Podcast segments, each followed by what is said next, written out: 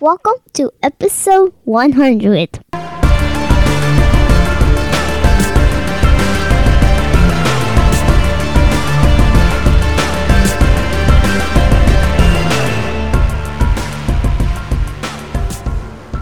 What's going on, everybody? Welcome back to a very special episode of Off the Mats podcast. This is episode 100. And let me tell you, I'm excited. I didn't think we're to make it here because in the beginning, I didn't even know how to use the mixer. I think the first episode we used my phone, and you could tell because you could hear me, but you couldn't hear my guest. So, off of that, and then just going through the learning process of figuring this all out, we got we, we got it moving. So, episode 100, we're here, and for this episode, we're gonna have uh quite a few guests here, and I'm gonna be working together with my good friend Tiana Taylor as my co-host here. Welcome, Tiana. Thank you for this. Thank you very much. We're going to have a jiu-jitsu roundtable here with various ranks in the community, and we're going to go ahead and start off with uh, some introductions. So, first, I have BJJ Mama. Hello. Hey there. Hey, sorry. Yeah. BJJ Mama, Paige. I don't even know my real name anymore. I'm Paige. also, um, BJJ Mama, and I'm a blue belt down in Georgia. Awesome. Awesome. Thank you. And then I have student of BJJ. Welcome. Thank you. Glad to be back on here. Uh, yeah, for those of you don't know me, uh, my name's Zach student at BJJ, run the account, and uh, somewhere between a white belt and purple belt. That depends on the day. and then I have my good friend Johan. I, I, never know how to say your Instagram handle, so I just always refer to as Johan. Welcome, yeah, my friend. Thank you. It's a mix between my last name and my my first name, so I usually just say Julor because it's okay. Johan Lorentzon. So and I live in Sweden. So I think I've heard, well, most north of all of you. yeah.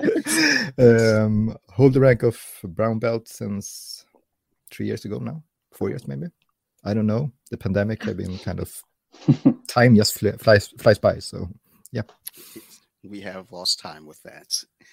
And then last but not least, we have A Enriquez 218. Welcome.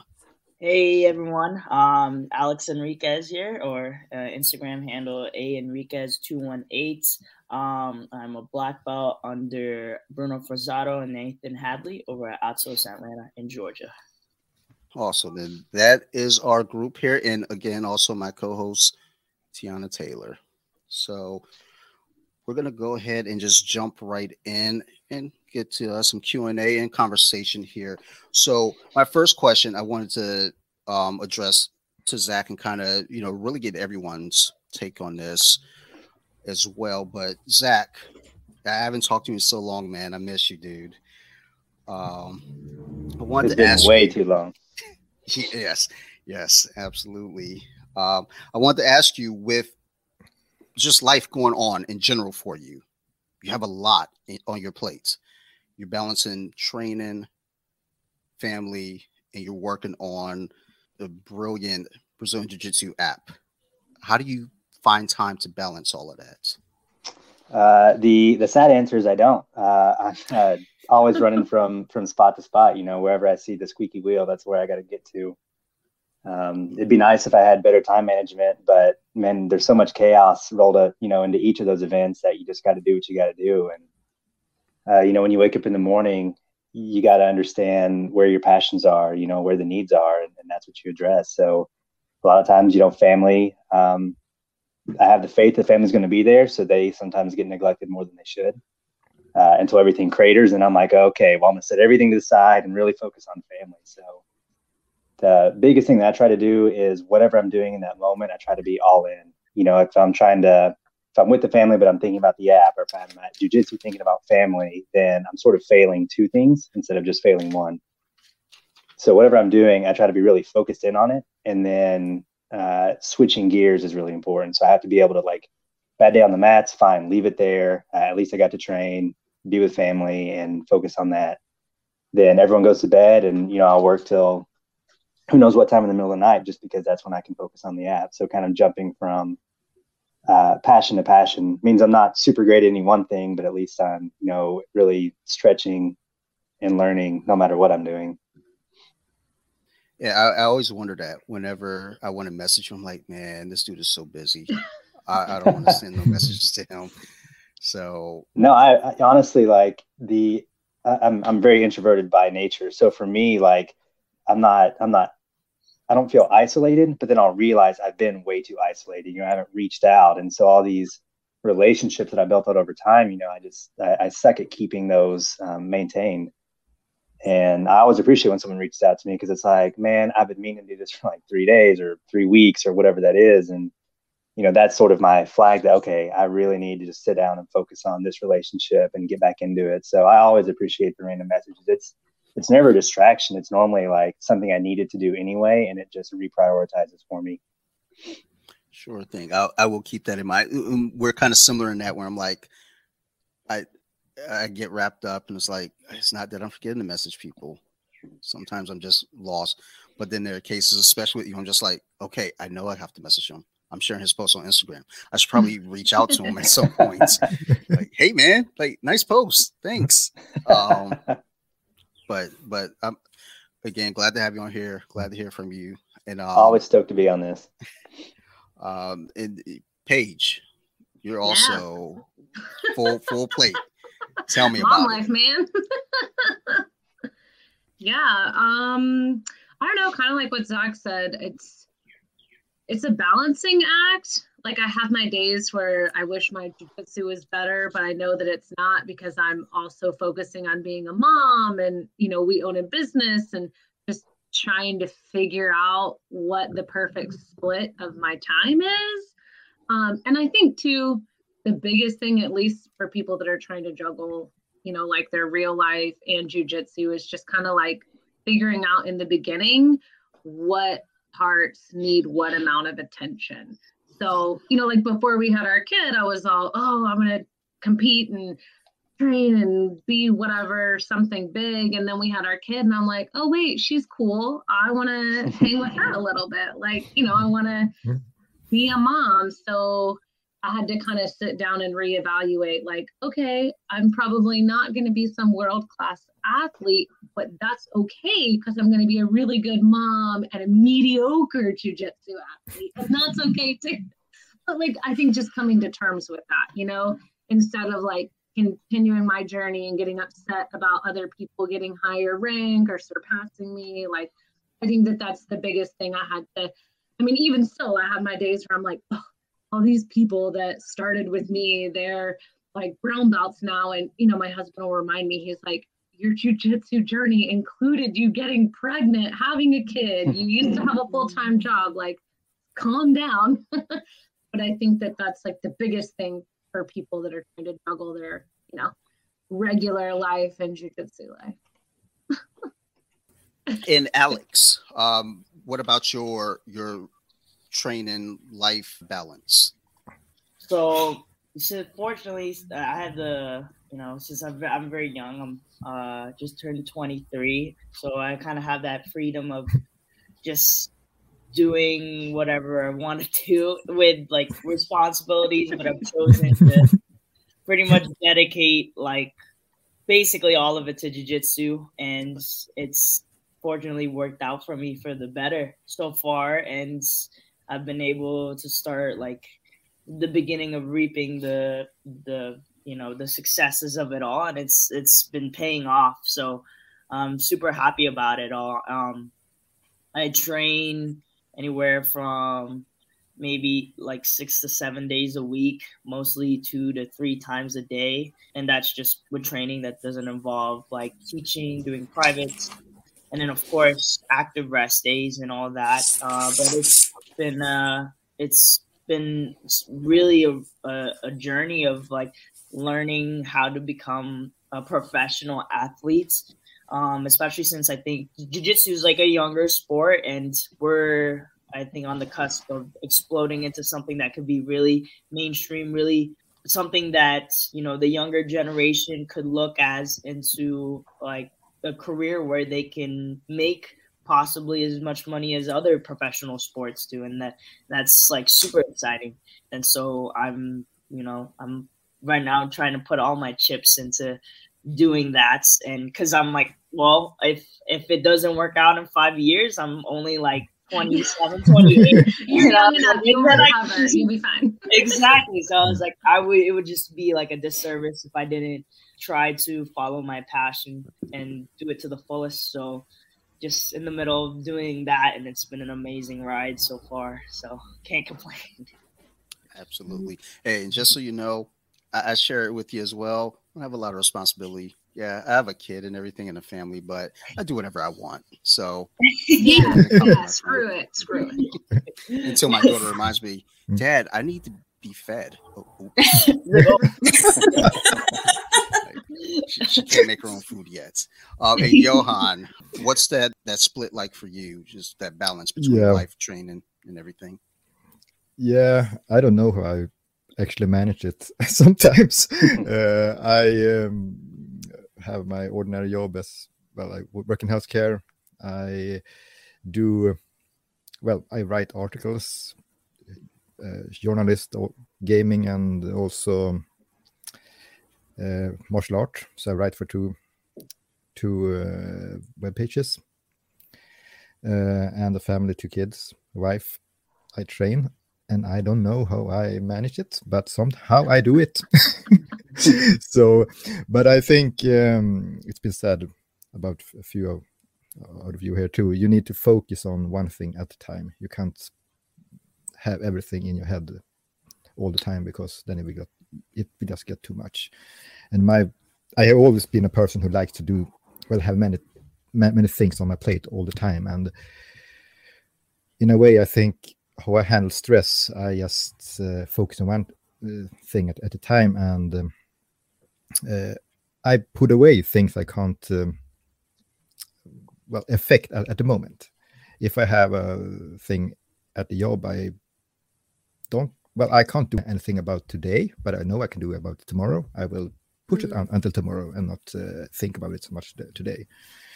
Sure. But uh, when I started uh, training, it was after we got our first kid, and I needed to find something so I didn't end up on the couch being fat.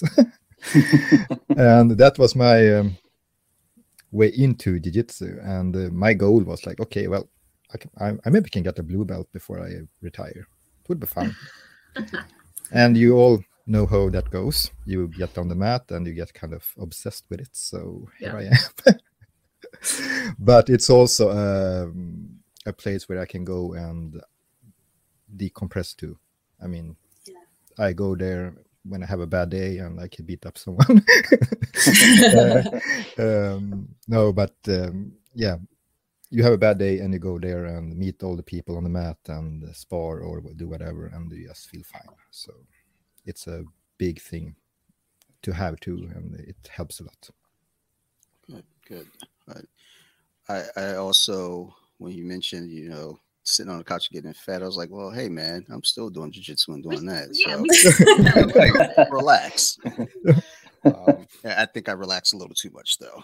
Covid that's all um, all right, so I'm going to hand it over to my wonderful co-host. Uh, she has a very, very good question here. We pass it right on over to you, Miss Tiana. So, hi everyone. I'm going to direct this specifically towards Alex first because I know you're a very active competitor. What would you say separates you from other competitors in your division? I pretty much. I, I don't think I'm I'm special in terms of you know other competitors, but what I do pride myself on is uh, my mentality, and I feel like I've worked a lot of on that since, um, and I've had support in uh, even with professionals about like the competition mindset and stuff at a very young age. Probably when I was like late high school, going into college, I was fortunate enough to have certain sponsors that were elite athletes in their field of work and uh, and I just got to spend time with them, pick their brain and listen and take in what it's like to be an elite athlete and what it takes. And so I feel like when I step on the mats, I don't think anybody could beat me. And it took some time in terms of like as as I was competing and um, through like I've been a competitor. I've been doing jiu-jitsu for 12, 13 years and I've been competitive mm-hmm. since the first month of jiu-jitsu. At 11 years old I started competing and I never stopped. Wow. And so um of course, I think it, it, the similar thing goes through everyone's mind when they're competing. At some point, if you're like losing or you're not in a great position, you're like, oh, it like there's that thought in your head, like, oh, I might lose, or like, oh, I could just like give up now. And I feel like for me, what's changed a lot is that, um, and it's harder, like even more recently, that that that used to so happen, but I've been able to like push out those thoughts of ever losing and it doesn't matter if i'm going against maybe even a, like an olympian or something or whoever but it's just in my head when i step on the mats it's just like i'm gonna i'm gonna win no matter what. I'm gonna beat you and, and you know i'm gonna get the job done. So i feel like um, my mentality above all i mean i feel like it's always every professional athlete to work uh, to work as much as you can. And it makes me feel guilty on other days if i if i'm like not training or like oh maybe i had a little bit of an injury i'm, I'm nursing it um, but it still it like eats at me sometimes. I'm like oh what if someone's working out there working harder than me? And it's it like eats at me. And i'm just like and so and i know it, it like happens with everyone that that you know that you're always i'm always competing with myself and and it works yeah. out. Like i have people in the gym that push me. I mean uh faye my partner she's also a competitor so everything is a competition with us. Even like so, even something that's not jiu- jiu-jitsu related like eating and stuff everything is a competition and i feel like it's and in a lot of ways we make it into a game and it's funny but i could definitely say like sometimes I'm like, okay, this is too much competition all the time, but but we always find a way to uh, make it like lighthearted and fun. So keeping everything light and fun is is a big thing for me. But it's all I think when you get to the highest levels, everyone's technique is on point. Um, yeah, it's the mindset that separates the very top from the ones that are just talented and also put in hard work. Yeah, I think that's a really important point about mindset. I too have a sports psychologist because I've come back oh, from two ACL um, reconstructions, but yeah. just generally, generally, what you said about mentality, that's what separates you, definitely. Yeah. Right. Yeah. yeah. yeah. And for every for everybody else, what would you say has been the biggest shift in your mindset as you've progressed through the ranks in jiu-jitsu? Um, I think for me, the biggest thing has been letting go of worrying about other people's yeah. rank. You know, because like when you're a white belt and you're first starting out and oh, it's promotion or they're doing stripes, you're like ultimately thinking, oh, well, why didn't I get one or da da da. And I think just being able to let go of that, at least for me personally, actually helped me be more secure in my personal journey. You know, like, yeah. okay, I'm a blue belt. I used to compete a lot. Now I compete when I can, but I have a lot more variables like a babysitter or, you know, because we own a studio, a lot of times our students are competing. So, okay, I'm kind of on my own. So, you know, but just like not stressing about other people's journey and just realizing the things that are important in your personal jujitsu journey. I actually had the same thing. Um, I think the epiphany around blue belt. I think um, you started comparing to the others or the, or the, person next to you, and mm-hmm. I'm might be the oldest in my gym. I think we're two or three about the same age, but uh, you have younger younger people there in in the same age of Alex, for example, and mm-hmm. they are beating your ass. I mean, even if you have a brown, brown belt and you have a blue belt who has th- th- that age, uh, like you, you will get your ass beat. So, and there was a time when I was thinking, okay, I need to stop worrying about everyone else. I need to focus what I can do and what my goal is. So I started to think like this: if I'm going in to practice and I'm better, and I'm leaving the practice better than the last practice mm-hmm. for myself, then I have yeah. succeeded with my goals. Yeah. Uh, it doesn't matter if I have submitted everyone on the mat or if I have been submitted 30 times. It, but uh, I always go in with some goals in, in, in always in sparring too. I, I can go in with goals in sparring and like, okay, I will shoot for at least one triangle on each one of the person on, the mat which I will meet. And if I succeed with that goal, I will be happy about it uh, when I go from the mat, even if I get submitted 30 times. So, yeah, yeah. and it made me a lot happier. And when I started to focus on myself, and that's what I say to all the white belts when I instruct you: I focus on yourself and do not compare yourself so much to the others. Uh, yeah. It will just to you. Yeah, as Paige said as well, it's a very personal journey. Um. Zach, how has your mindset changed? Uh, so I think it's a super interesting question, something I've spent a lot of time on thinking, not just about myself, but about just the community in general. Um, I almost quit at Blue Belt because I felt like I would never get there, you know, and like defining what there is, is, is part of the problem. Where, what is there? But I remember um, at some point, maybe one or two stripes in a blue belt, um, I remember thinking back to when I was a white belt and seeing, and this is the first time, this is like nine years ago, two black belts rolling in the gym for the first time. I'd never seen two black belts actually rolling with each other. And I couldn't believe the the grace and the skill and this constant motion, just like like two otters rolling with each other, you know, just Mm. Uh, and I remember thinking to myself as a white belt, wow, like that, that could never be me. But I enjoy it now. So I'm going to keep doing it. Mm. And then somewhere like halfway through my blue belt journey, I was like, I'm still not there. And I feel like I'm no closer to that now than I was back then. And I realized like I'm spending all this time and I'm not like, I'm not there and I don't feel like I'm getting there. And I remember going home and just thinking like, is this really like for me?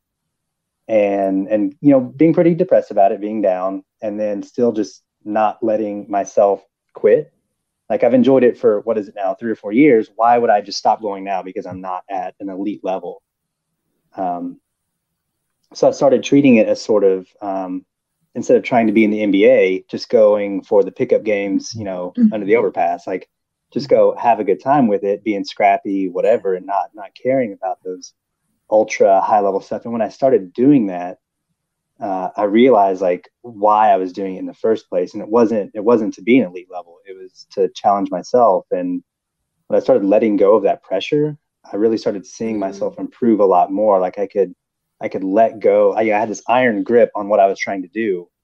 And when I let it go, it actually became much easier. You know, like I opened up when I was rolling, became a lot more fluid. If a white belt tapped mm-hmm. me, like, so what? Like I was in the I was in the laboratory anyway. I'm experimenting. You know, that's what's supposed to happen. You experiment and you have to fail to know what works.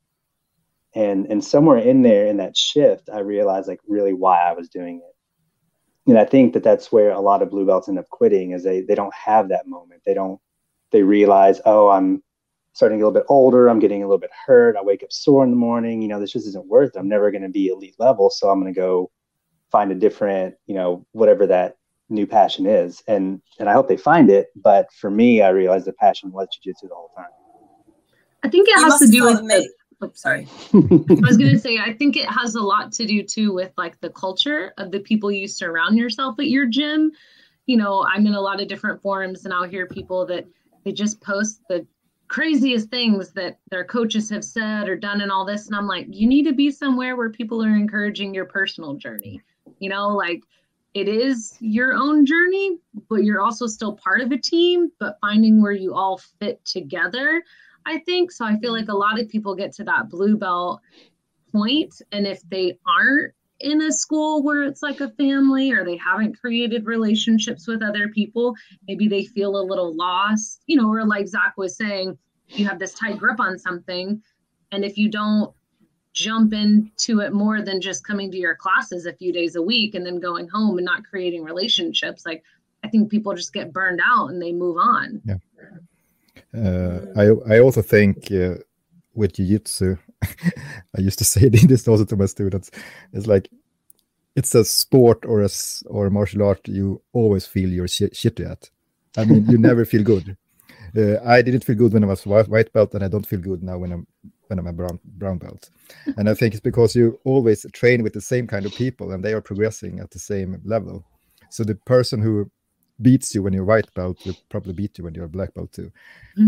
uh, but what you will notice is when you go to another gym or, or train or uh, or be a guest, then you might actually feel like, okay, well, I actually know mm-hmm. some stuff.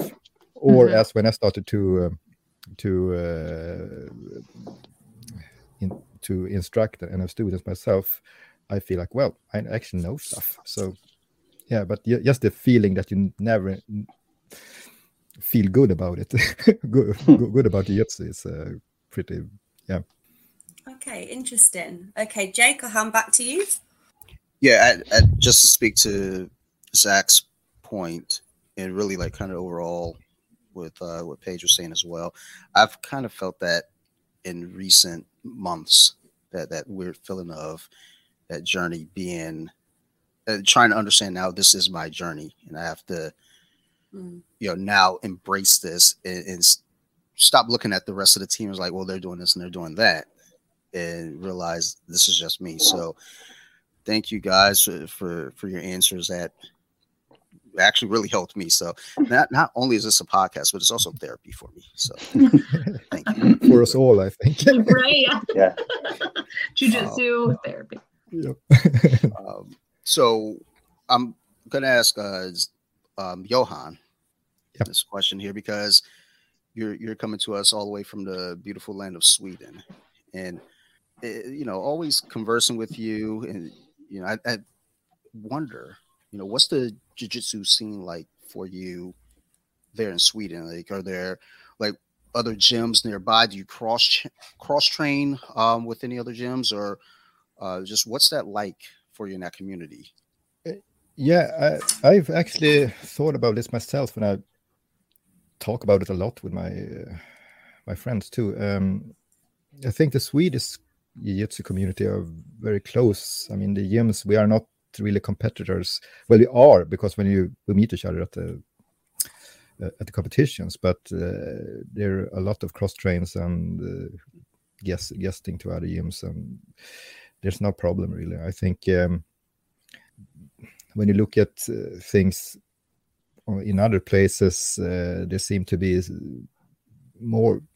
We don't see it as much as them versus us. I think even if we are competing it's okay to go to another gym and uh, train on Sunday. Or uh, no, no one in my gym would would, would say anything about it. It's more like, okay, fine. Well, did did, did they learn learn some, something new? So, and it's the same when you are trying to get people here to do seminars and uh, stuff. Uh, it doesn't matter from which school they come. Uh, we are always happy. But that might be also because we're living in Sweden. So if we can get some high level um, uh, yeah, BJJ pra pra practitioner here, everyone will be happy. And we need to also get around it so uh, they can get paid because, yeah, they're yeah. pretty expensive. That's true. And I was also wondering this because sometimes maybe I, I kind of just blind myself to a lot of comments and things online because you trained uh, Gracie Barra. Um, yep, is your uh, club, and anytime I put up a post, like I think uh, Mario Lopez, AC Slater from uh, yep. Saved by the Bell, mm-hmm. just competed, and he trains uh, Gracie Barra. And, you know, everyone started ch- chirping in. Um, you know, it's a Gracie Barra propaganda film and whatnot. Yep. Uh, it, it was, at, at, some other points, I started getting that weird impression, like, do does Gracie Barra not cross trained. So that's also part of why I was wanting to know like what's it like out there cross training wise for you all? Is it just kind of like, hey, we're here, we're gonna isolate ourselves, or is it a tight community? Yeah. So the thing is we are Gracie Barra and I'm I'm proud of it. But uh, we kind of do our thing here in Sweden ourselves. Um, sports here are kind of different than other countries. Um, I think I explained this to you before, Dante.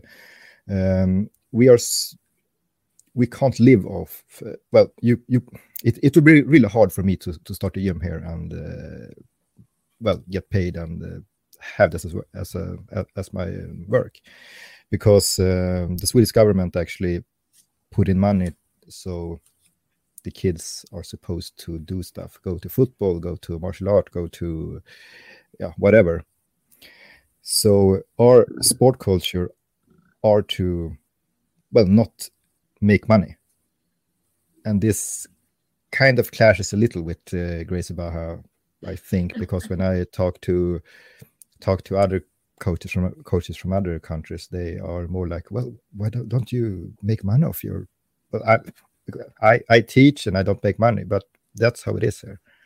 It's uh, so, yeah, and that's why we also have to do things a, a, bit different. We can't, uh, and I think also that's why we, uh, yeah, well, cross train and uh, or, and well train train together and stuff like that. So, and here in Umeå, we like hundred thousand inhabitants, I think. So we have well quite a lot yet gyms for that when i think about it i think we have uh, five uh, gyms here who train one of them are all stars which uh, also have had three or four ufc fighters so that's uh, kind of interesting i didn't realize you had that many gyms like nearby i don't know why in my head i was just thinking like oh, they probably got like a gym and a half. There's, there's, there's not a lot of gyms over there. It's like, uh, like, oh, okay, cool. never mind. Sorry,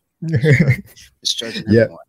Yeah, but I think Umeå is kind of different there too. We we have a lot of uh, we have a sport culture. It's a students' city, so and uh, I'm um, born here and I know that we always had martial arts, uh, nearly every type of traditional martial arts. So it's kind of a thing here.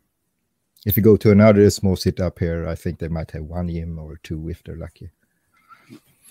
And just so you know, my wife and I we've been talking about traveling at some point, and when I told her about um she was like, "Oh, we got to go there." I was like, "Hey, I got people there. Yeah, let's go." I, am packing my gear. I'm not. Um, yeah, I'm sure it's beautiful. That's that's great. I just want to go there and train with my friends. That's all. Um, and um I'm gonna hand this back over to uh, Tiana.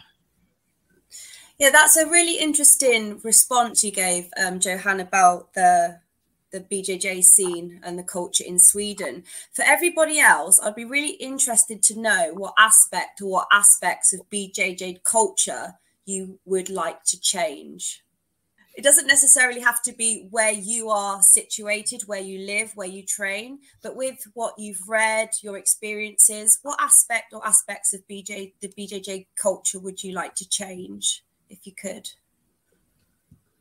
I think the the biggest thing that you see um, that most jiu-jitsu communities maybe struggle with and it's not just to say for jiu-jitsu only i've seen this at like every sport, but like the politics of it all. And that goes back to like, you know, some gyms allow cross training, some gyms don't. Um, it just kind of depends on, um, you know, the instructor or uh, how whatever gym you're at, like how their their upbringing, I guess, and their culture that they've been around, you know, whatever point of view they were raised with um, through their jujitsu uh, career, and I've, I've I've seen it all. Uh, I've seen a lot of different cultures, and like you know the ones that thrive, the one that um, of stop themselves from being a more a successful gym. Um, and so I'd say probably yeah the the whole politics of you know cross training or just you know, or like leaving certain gyms to go to like the whole Creonte, uh, the the whole thing of that, and and it's uh, with jiu-jitsu growing and more more Americans doing it. I've not to say that just it's just only Americans doing it, but I've seen other Brazilians that are have been open to cross training and all that. But uh, I think it's being more uh, it's spread jiu-jitsu spreading faster. It's being more uh, accepted that it's okay to cross train, and it doesn't mean that you're you're a creonte or that you're leaving a gym or that your loyalties aren't you know like everywhere just because someone might like to cross trainer. So yeah, uh, I to piggyback a little bit on what she said. I think like changing that is great, but I also feel like it is starting to change. Like mm. I can see, I mean, and for those of you that don't know, Alex is actually um, we do private lessons, and we're not on the same team at all. And traders. Love, yeah, he's, he's good, y'all. There's a little plug in for Alex. But I that you know, years and years ago, when my husband talks about what jiu-jitsu used to be with like him and how they all started, you know, way back when, um, he's like that would not have been a thing that you like pay an instructor from somewhere else, but you're still competing on a different team. But I feel like now we're starting to understand that like hey if we want this sport to grow as a whole we have to all support one another yeah. you know? And i think um, also, too, I think it helps a little bit that more women are getting into the sport because I yeah. think that naturally women, because there are so few of us in the sport, you know, we find each other. And like all of the ladies on Alex's team have been so nice to me. And like we all follow each other now and we'll message about things that are going on and connect. But I think that that helps if you also yeah. embrace like into the whole jujitsu culture. Like you dive in hard. I think that also helps with your journey. You know, we were talking earlier about people that stop at blue belt because they just don't get where they want to. I think if you don't immerse in it and see the things that need to change or try to help the sport progress in general, you know, you don't really have much invested interest in it, I guess. Um, yeah. I think my big thing that I would hope to change, and if you follow my Instagram page for even two seconds, you know, I'm all about like body positivity and different people of any walk of life feeling like they can come in on the mats and try sport. You know, I wish that there was more, um, I don't want to say fair, but I wish that it was even across the board from male and females competing in the sport, if that makes yeah. sense, just from the experience as a female competing to the weight class options to having other available women to have matches against because there's not a lot of females in the sport. But i feel like it's a vicious cycle you know like there's not the weight classes so then the people don't compete. But if we had the weight classes maybe they would you know just like i wish that jiu-jitsu would kind of embrace women a little more.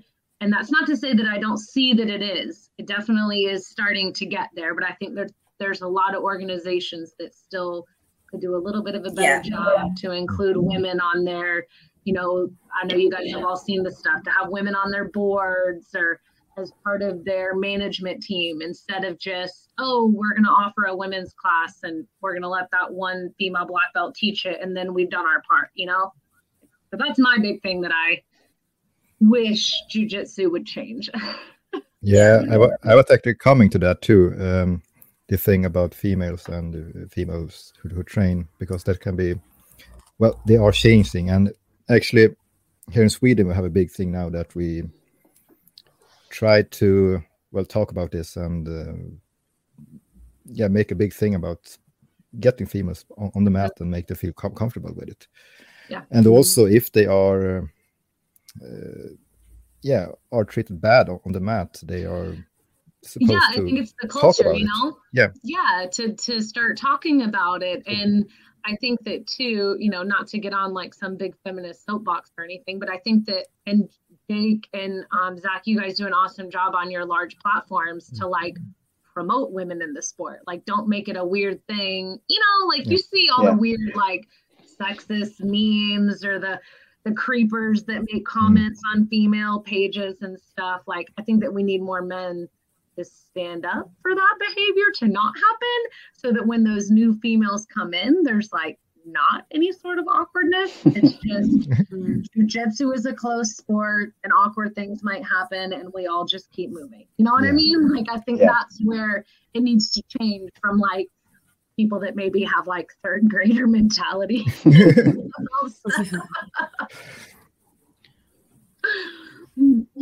yeah, I, I totally agree. Um, the, there are a few things that, um, from my point of view, that I took some notes here while you guys were talking. Um, I guess four main points for me that I would change in jujitsu, and a lot of them are actually kind of related to each other. But uh, the first one is money literacy. Um, there's no money in the sport unless you're super high level and unless you can have like instructions or something. So helping people to understand like the money aspect of the game and like how can you really leverage your account uh, whether it's social media, whether it's like whatever, to actually make money so that you can dedicate yourself full time. I think until there's more people that can dedicate themselves full time to training, that you're not going to get the true innovation. And I think that's why, like right now, Pedigo is so hot because they have, uh, you know, people spending their entire lives like living in the gym and they're training full time mm-hmm. and, and they have zero money but you know what? They're fully committed and i think you're going to see a lot of like really cool innovations in the sport come out of because of that. And i would love to to get to the point where people that want to invest full time in it can also understand money and not have to live you know without some some basic comforts or healthcare mm-hmm. that kind of thing. Um, i think that that is one of the reasons why the sport evolved from brazil and came out is uh, just the number of people that are willing to like live in the gym and grind it out day after day. And then, you know, 10 years after doing that, they come out and are absolute monsters. Um, and if, if they were able to do that with a little bit more money and comforts, I think you'd get some different minds and bodies that would come out of it. Mm-hmm. Um, I think part of the problem with the way that the sport came out of Brazil in the first place, though, is it created this there's a right way to do something, there's a right way to teach, and a right way to learn. Um, and I I think that's uh, an issue with my jujitsu was I was taught the way that my coach was taught, and that's not how my mind works. Yeah. And I spent I spent multiple years learning in a way that didn't make sense to me. It, it really like held me back, and it wasn't until I learned that there were different ways to learn that I started getting better. Yeah, I think that if there was mm-hmm. more money literacy in the sport, I think that if there was uh, a better access to these resources, and it's getting better, mm-hmm. that I would be a very different athlete than now than what I was before. Um, so I'm glad to see some of these changes are, are happening. Um, I had the third point, which was the uh, being more inclusive. So Paige already talked about that, and, and, I'm really glad to see that there's a culture shift. It's it's slower than it needs to be, but at least there are some changes that are happening, and, and I'm happy to, um, you know, my account. I really want to be inclusive. I want to make sure that I'm not like accidentally stepping on toes or, or consciously stepping on toes to tell somebody that they're not good enough to train, regardless of their background, regardless of their gender, race, whatever. And that's been really important to me from the beginning. And I really hope that uh, that continues to echo out through time because I think you're only going to get to the super high level of jujitsu if you have different kinds of people that are doing mm-hmm. it, different body types, different genders, mm-hmm. different economic backgrounds. Like it's just not going to happen unless we encourage everyone to get mm-hmm. into that tank and start evolving. You know what I mean? Yeah, totally. Yeah. Yeah. Uh, this is interesting too because uh, I talked about the state helping us train here, and I just thought about it now because it's one thing. Uh, we actually have a program now which help, which are helping. Well, the Sweden's martial art board are helping pregnant women, well, pro athletes in BJJ to get back to the mat after they. Oh, that's got, awesome! Got that's incredible. Yeah, and that's a big thing right now. So yeah i hope uh, more countries can do this because it's a very taxing thing That's on your body so body great yeah I think too, once we get more women involved, I think my biggest thing that still baffles me when women are shocked, like, wait, you're a mom and you do jujitsu and you enjoy it. Like, yes, you can't wait for the perfect opportunity to be like in the best shape, in the best everything, to then go try jujitsu. I mean, I come from um, a school where we really, really put a lot of focus on self defense. So anytime someone even mentions that to me, I'm like, someone attacking you doesn't care if you're fat. They don't care if you're skinny. no. They don't care what color you are. Yeah. They're going to attack you. Mm. And chances are, mm. if you are all of those things, they're probably gonna more likely mm. attack you. Like, I mean, Alex over here could like strangle anyone. She lives and breathes jujitsu. I mean, you just look at her, and I would not want to fight her. but I'm like walking with my homely mom sweater and my kid. Like they're probably going to target someone like me. So I just wish that there were more people um, that understood that. Like I feel like so many people talk about, well, maybe I'll try it when I'm in better shape or like I don't know my schedule or you know whatever. I just feel like it's one of those things that like there's not going to be a perfect time and also yeah. what Zach said about we need more people involved in it. I think the sport will grow more the more people that become passionate about it at their different levels. You know what I mean? Like I'm not a world athlete, but I really love it. And it's like we live and breathe jujitsu on our house, but that doesn't mean I have to be a world class athlete. I can just really be passionate about it. And I think that people don't understand that. They see it as like a big scary thing, like, oh, you have to be really good to try to do that or you have to be like competing all the time we kind of need more hobbyists in the sport because those are the people that fund it and keep it going because they're hobbyists and they have day jobs with money to fund the sport you know like we need more of those people mm. no some really really good points there from everyone really really interesting as well. But I think, as you said, Paige, the change is starting to happen, that there is a way to go. What's happening in Sweden? I mean, that's incredible. Getting yeah, pregnant women so back, awesome. on, uh, back on the mats and you know after having a baby i've i've not come across that anywhere so i think that's a really really important stepping stone and zach the points you mentioned all really valid as well all really good points so i'll hand Thanks. back to jake all right so Zach, I know with COVID and everything, it, it's kind of wreaked havoc on everyone's lives, training and everything. Uh, I know you've recently, you know, started with a new gym.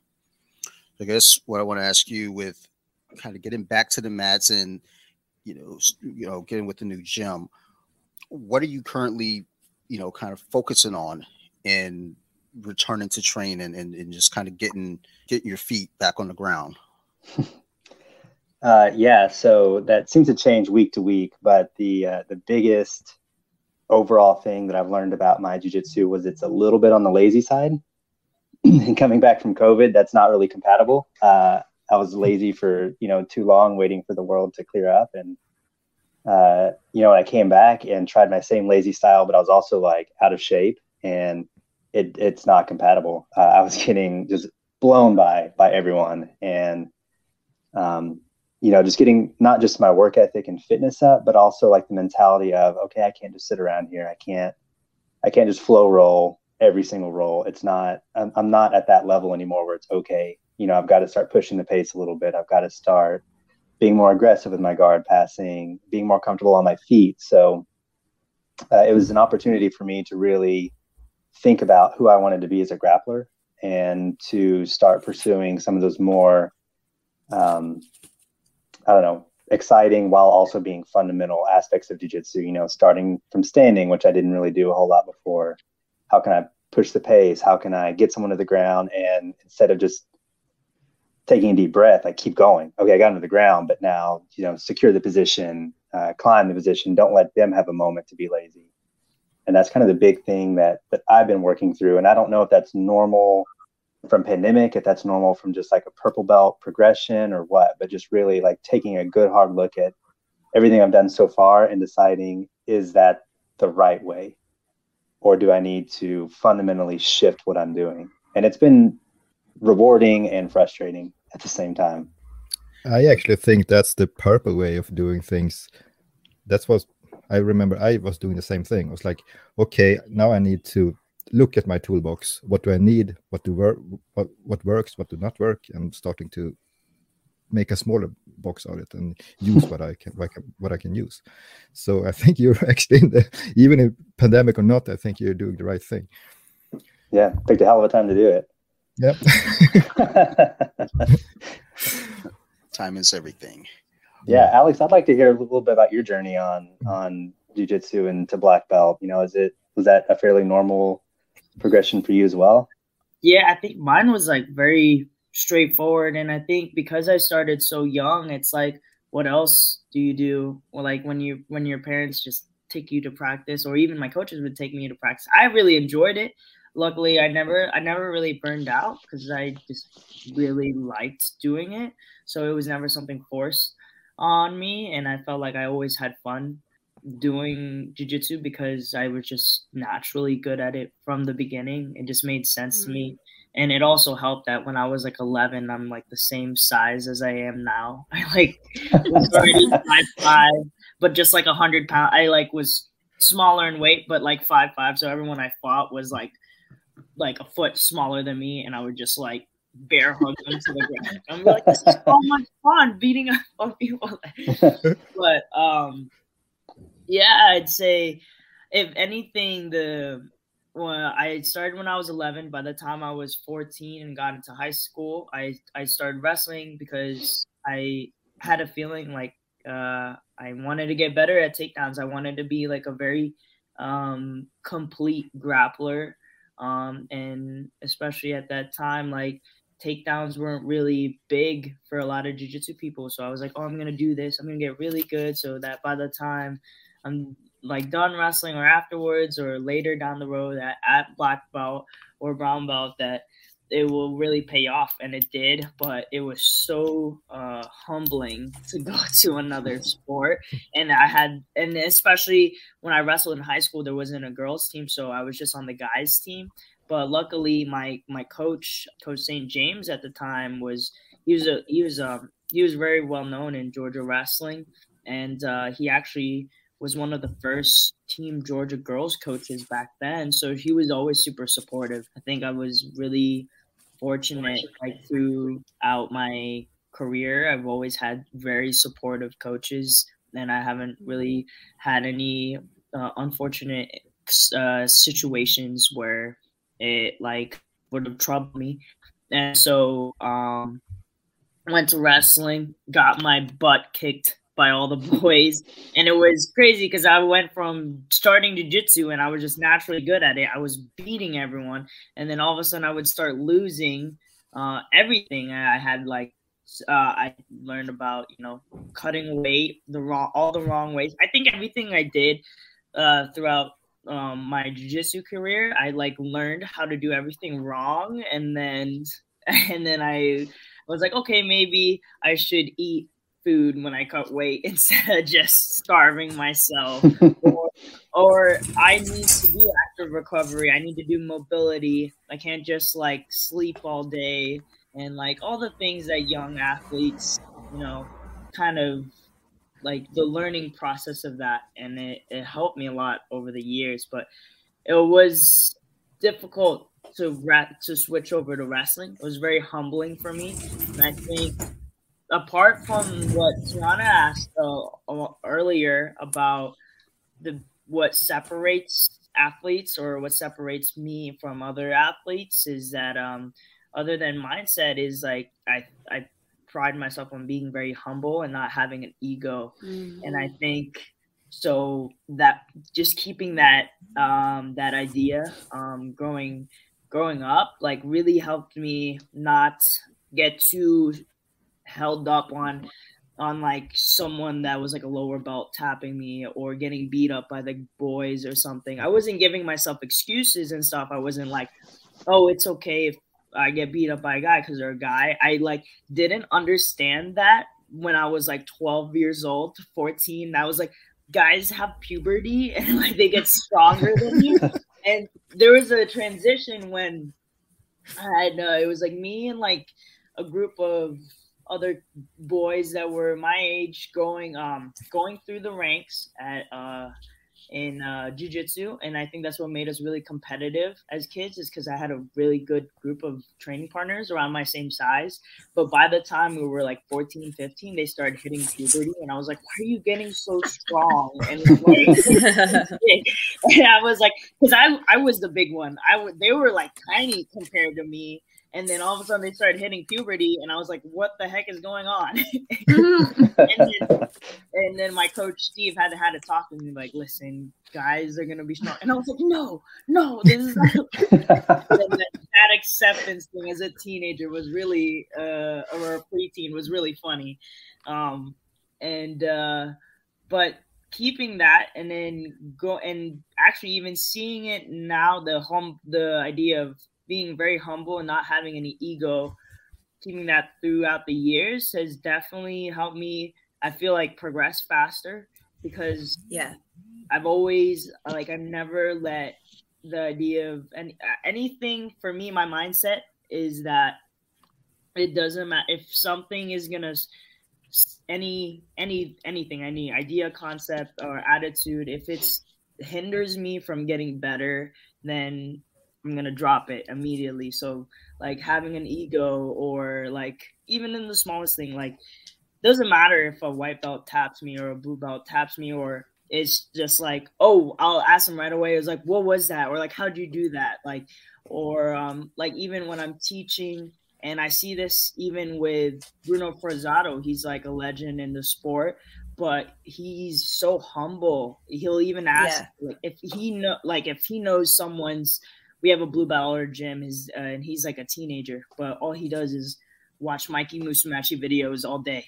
And so he's he's just like deep in the jiu-jitsu sauce and and he loves berimbolos and everything. And bruno will be teaching something and out of his not out of bruno's knowledge he'll also even ask the the blue belt is is there anything you can add? And that like really blew away my mind like the first time i was like mm. you're you're bruno like and but he had that same mentality of like being so humble. He's always open to learning from other people.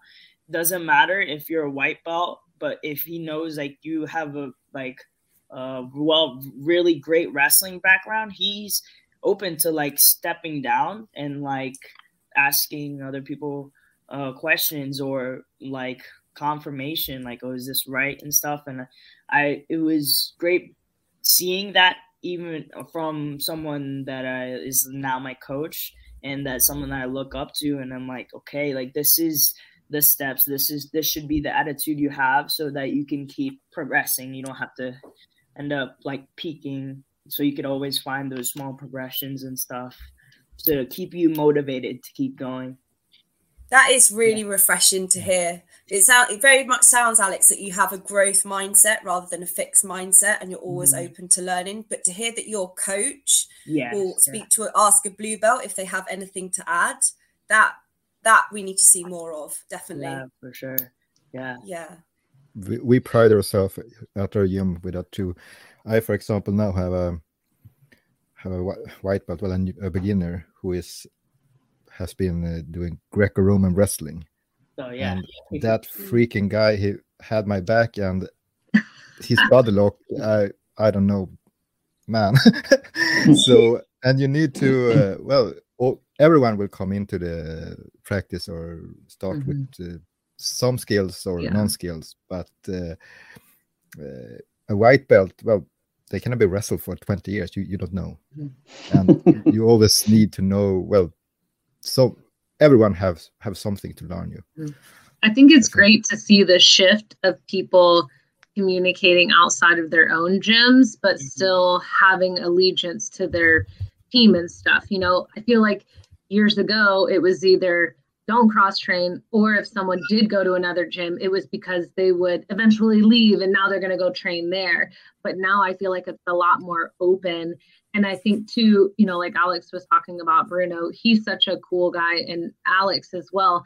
Um, you know, we're pretty close proximity, and my husband and I own a very small gym. And you know, we came to see Alex get her black belt, and Bruno was like, "Oh, I'm so glad you're here," and he's like, gives me a hug, and I was like, "Oh, okay, oh, you're a cool guy." You know, like I think it's cool because I, from years ago, would not have expected that or even to have been yeah. invited to another team's ceremony of you know alex getting her black belt and and that sort of thing i think that that's where the shift is starting to happen and i think it's so great that there's so many high level people like alex and bruno Um, you know, and like Johan, you were saying up there in Sweden that you guys will cross train and stuff. I think that that's what we need more of more high level people opening up their minds and their gyms and everything to just you know like i'm seeing more people that are like oh it's an open mat just come but not you know the old mindset of like it's open mat but people only go so that they can smash the other team and then leave. Like anytime i've gone to stuff at alex's you know all the teammates are so nice and then we'll connect and like I hosted a ladies thing and um I was the only person well mostly because I'm the only female at my gym. Um but they were all other females and like other teams and we trained and I mean I don't Alex I don't think anyone at any point was like I'm gonna smash this person and then we all went out for drinks after. You know I think we need more of that. Yeah, yeah, I totally agree. I feel like uh, a lot of gym owners have this like this fence around their area, and they think, "Oh, I, I can't handle more competition." A new gym comes in that's competition, but um, I've I've been in several different cities, training several different gyms, and it seems like adding a new gym to the area, it's like adding a fish to a pond. Like it doesn't actually make the pond smaller. yeah It actually makes the pond bigger. Like it Yeah. allows you to support more and more fish in the pond the more you add. So if you really want like your gym to grow, there's only so many people you can attract. But if you can bring other gyms to the area, allow people to go there, give people a choice, it becomes Yeah. more mainstream. More and more people start hearing about jujitsu. And then they go find, you know, the one that fits them. There's no there's Yeah. no perfect gym for someone. Like there's no umbrella gym that fits everyone. So I the more just- different kinds of gyms you have, the, the easier it is to like bring people into different areas. I was just thinking that it's so great that you said that. Like, um, we've had people, you know, that they're not students, but they'll come and they'll try a class. And, you know, once we talk to them, I mean, we, there's been times where like, listen, we're not like an uber competitive school, autos down the road. Like, if you're looking to compete hard, or hey, there's, you know, another school down here. Like, you know, so I feel like it helps if we all communicate to learn the other one's culture because then we could help each other out more, you know, instead of like you said, everyone having a fence around like this is just my jujitsu bubble. And if you walk in, like you're never allowed to leave. I think that that's how we're going to end up having people in the sport long term. If someone starts for self defense and then they like it, and maybe they decide they do want to compete and they move to another gym that's more competitive because that's what they need, I think that should be celebrated because great. It's the longevity of our sport, you Yeah. know, like fantastic. Keep going, keep in touch, you know, connect. I wish more people had that mindset. Agreed. Yeah, yeah. Um, Zach, you mentioned that you nearly quit at blue belt because Sad but you true, did. yeah. Yeah, so it must. Um, I imagine it must have felt great to progress to purple. Yeah, it's scary, but yeah. Yeah. And Paige, you also mentioned that um, for you, part of the reason that you that a gym is successful is that the students feel at home there. They feel welcomed, beha- bad behaviours called out, etc. Mhm. Alex, you're obviously right at the top, and Johan, you're a brown belt as well. Something I'd like to ask all of you: Is there ever? I know, um, Zach, you you've kind of answered this, but has there ever been another belt you felt like quitting at? where you just thought I can't do this or I, I don't want to do it. I know for Zach, for you it was blue. Mm. Um, what about everyone else? It's funny because it, at our gym, we quit the brown belt. the blue belt still stays, but the brown belt quits. I'm the only brown belt left in our gym right now. So, Wow. Wow. so my coach was kind of like, okay, I will giving you the brown belt, but you have to Oh, promise me to not quit. Yeah. so yeah, but uh, for me, no.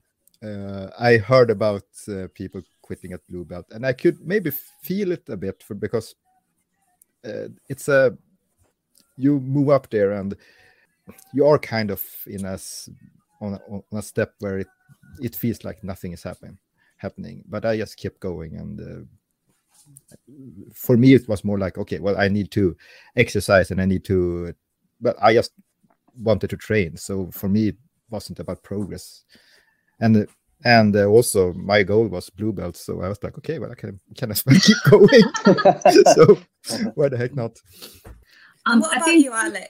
Oh, yeah, go, Alex. Um. Uh. Well, for me, jujitsu was always a constant. I know it's always been like an ongoing thing. It's just like you know when people get their blue belt, they quit or you never see them again. Like finally get it, and then it's like, and I think blue belt is probably the the probably the largest hump to get over. Is like once you get your blue belt and if you stick with it, if you decide to stick with it, you're eventually going to get your black belt, no matter how long it takes. Sometimes it takes people uh, the average time I think it takes to get a black belt is 10 years. And then, of course, plus or minus for all the your factors for different people. It took me like 11 years, but also because I went through the kids system. Um, so yeah. just the age thing as well. I went through all the kids belt before they had before the gray belt even existed. So it just went white, yellow, orange, and green. Uh, but for me, uh, personally, um, jujitsu was like always a constant for me. It was always like the fun thing I like to do. So I've seen and I've been like I've had teammates of all ages, um, and so and backgrounds. So I've seen all the different like uh, pathways and struggles and seeing all the different things come up in life. But uh, for me, jujitsu was always like my fallback and constant in life and i kind of always um, molded everything in my life so that i can do jiu-jitsu full time like um, even like when i went to i would go even when i went to college full time i was still doing jiu-jitsu full time and then working at a restaurant part time like wow i I was, I mean, I was always good at multitasking. I think I get it, get, get it from my mom.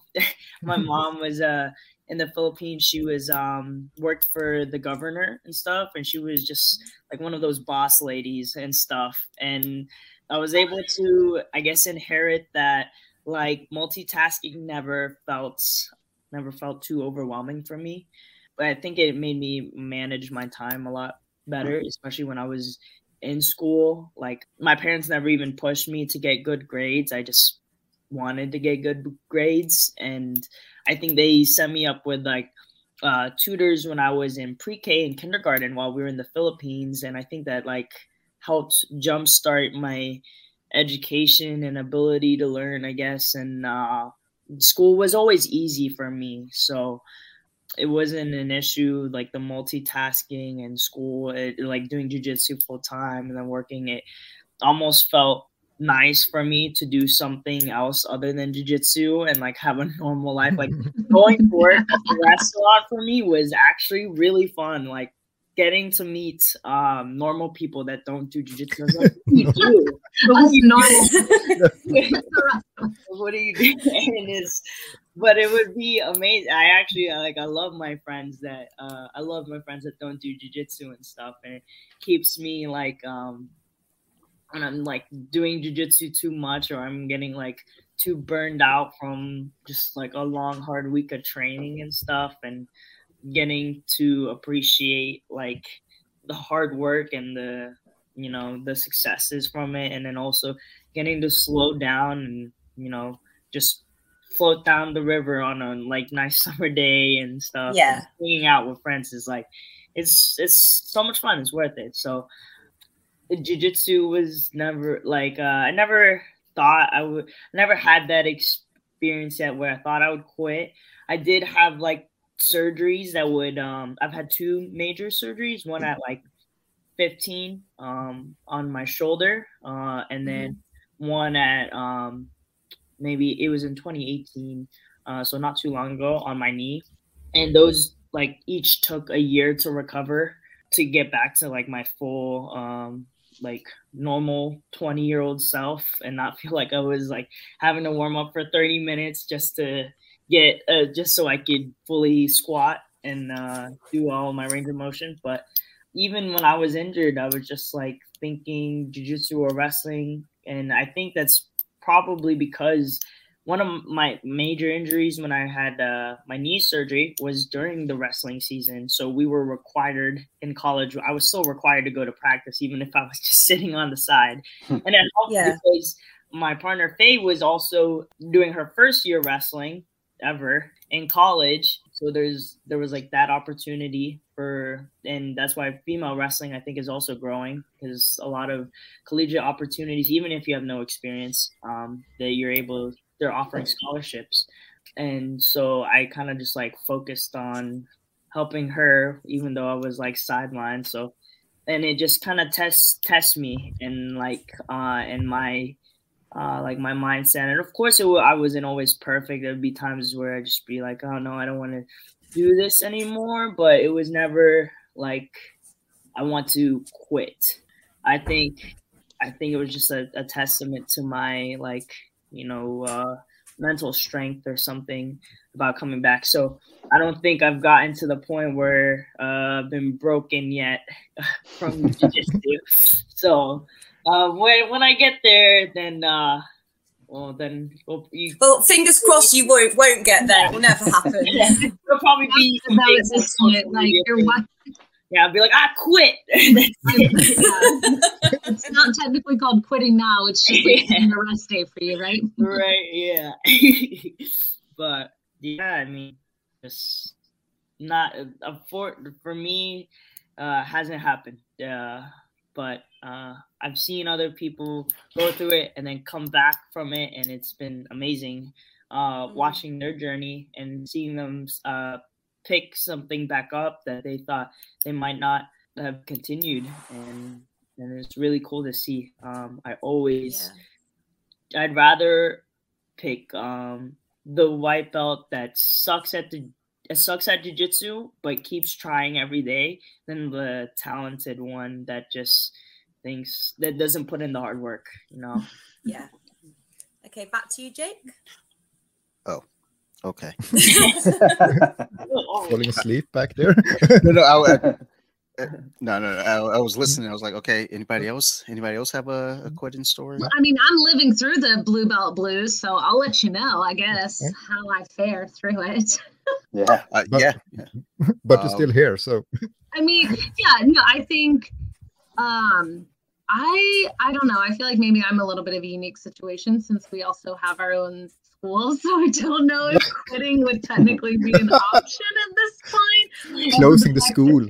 right, like I'm married to my coach. I don't think I have an option to quit. Like I don't, I don't think I could. Yeah. Um, yeah. No, I think for me, the hardest part was COVID because before COVID, I um was competing a lot. Like when I first started doing the podcast with you, I was still like white belt and competing and like top 25 masters, all these things. And like it was a huge part of my identity. But then also realizing that, like, okay, do I want to be the best? Like, this is going to sound terrible. And we talked about this before, Jake, but like, do I want to be the best at being kind of okay? Like, as a white belt, like, do you want to be the best at sucking? Or do you want to get better and you know have a long journey? So i actually got my blue belt right before covid hit. Like we had traveled mm-hmm. right before they stopped people traveling. So like we went up to wisconsin carlson gracie jr put my blue belt on me you know february whatever 2020 i guess when everything started. So then completely shifted to stay at home mom, homeschooling because of COVID. Like we had never, you know, homeschooled before. And then, you know, changing our locations for our gym. So I kind of had a little bit recently, right before I started doing lessons with Alex, a little bit of like an identity crisis of like, okay, I did one tournament as a blue belt and I got smashed, but I also got smashed because the majority of the people I went up against are not also stay at home, homeschool, business. Like, so I think I've had to kind of be a little scrappier and try to remind myself that it's okay to lose sometimes, but to keep going. But I did, yeah. you know, at first I had done, and I told Alex this. Um, my husband was like, okay, we got to get better at your stand up if you're going to like long term compete. Like, I don't have some goal of being the world class best, whatever, but like I want to be really good when I compete and I would like to win as often as possible. Um, so we were doing judo and I was like, I don't like this. I don't like being thrown. I don't like throwing people. I'm scared. It hurts. I don't want to do it. So my husband was like, Well, why don't we look into wrestling? And then if you enjoy that more, maybe you will enjoy your jujitsu more too, because you know you're not so terrified of like the start of a match and stuff. So you know, working with Alex really helped me to feel like, okay, I can navigate through this. Like, you know, I have keys to the place so I can get my jujitsu better. Like I, I'm in this for the long haul, even if I'm not better right away. But like finding that joy. And I think too, for me, again, I know I'm a unique situation because I'm like married to my coach and we have a gym and everything. Um, think having that little bit of like time, this is so cheesy, but like that time with Alex, it's like mine that like we're there doing something that I'm enjoying that's helping my jujitsu instead of like investing in all of our students or, you know, the homeschool scene or the mom scene. So like for me, jujitsu has kind of become like a little bit of my identity. and it makes me, it's so funny. Someone the other day was like, You don't act like a normal mom. I was like, Oh, do are normal moms not allowed to do like jujitsu and all these things? And I think um that that's kind of where sometimes people can get those blue belt blues or even just the blues of like not feeling like they're progressing enough because they're not looking at the whole picture you know like yeah. i got really upset or emotional that like oh man i don't feel like you know i feel like i should be higher ranked than i am but then reminding myself like wait a minute i'm like a full-time mom. All these hundred other things that i'm doing these other people that are surpassing me are also training six to seven days a week two times a day. They don't have all these other things. And it's not to discredit that they don't have the things that i'm encountering but just to realize like okay if i'm really in this for the long haul i need to stop caring what other people are doing so no i think that's you made a really good point there and it's something i can relate to because my um my partner is also my coach and we co-run two um, gyms here in madrid and they're both growing quite rapidly so um, when I was out with my ACL, I knew I'd be out for a bit. But I'm a blue belt as well. But I just mm-hmm. knew there's no quitting. I can't quit. it's not happening. I, I also didn't want to quit as well, so that did help. But yeah, I should preface. I don't. I haven't ever been like I hate it and don't want to do it. But I also think, like you said, when you are immersed in it as much as we are, I think you don't even allow yourself to think like you couldn't. You're like, yeah. I'll recover and heal and get back to it. yeah. Yeah. I, I went through a, a period um, twice, uh, once at white belt. And I, I wasn't thinking about quitting. I said to a teammate, I think I want to take a bit of a breather because once my uh, career changed, I had a lot of time to get to the gym and it just all the available slots. I was just going anytime I could get in, and I was like, oh, I think I'm burning out. And I says to one teammate, we were sitting on the sideline, I was like, I think, I think I might take a, a little bit of a breather. And he turns to me, like dead serious. He goes, "Don't fucking quit." and I was just like, like I'm, I'm getting chills now. like, like I was like, okay, because I never heard him cuss. So I was, I was like, oh my God, like this is legit. Yeah. Like, and then my wife, she she won't let me quit. And uh, one of my teammates uh, oh, from good. episode one, Mark, it's like those two.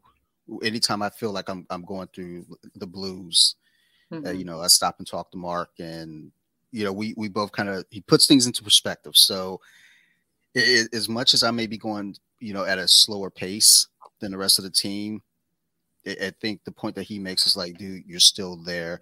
And it, he reminds us, like, dude, you love the sport. I know you love the sport.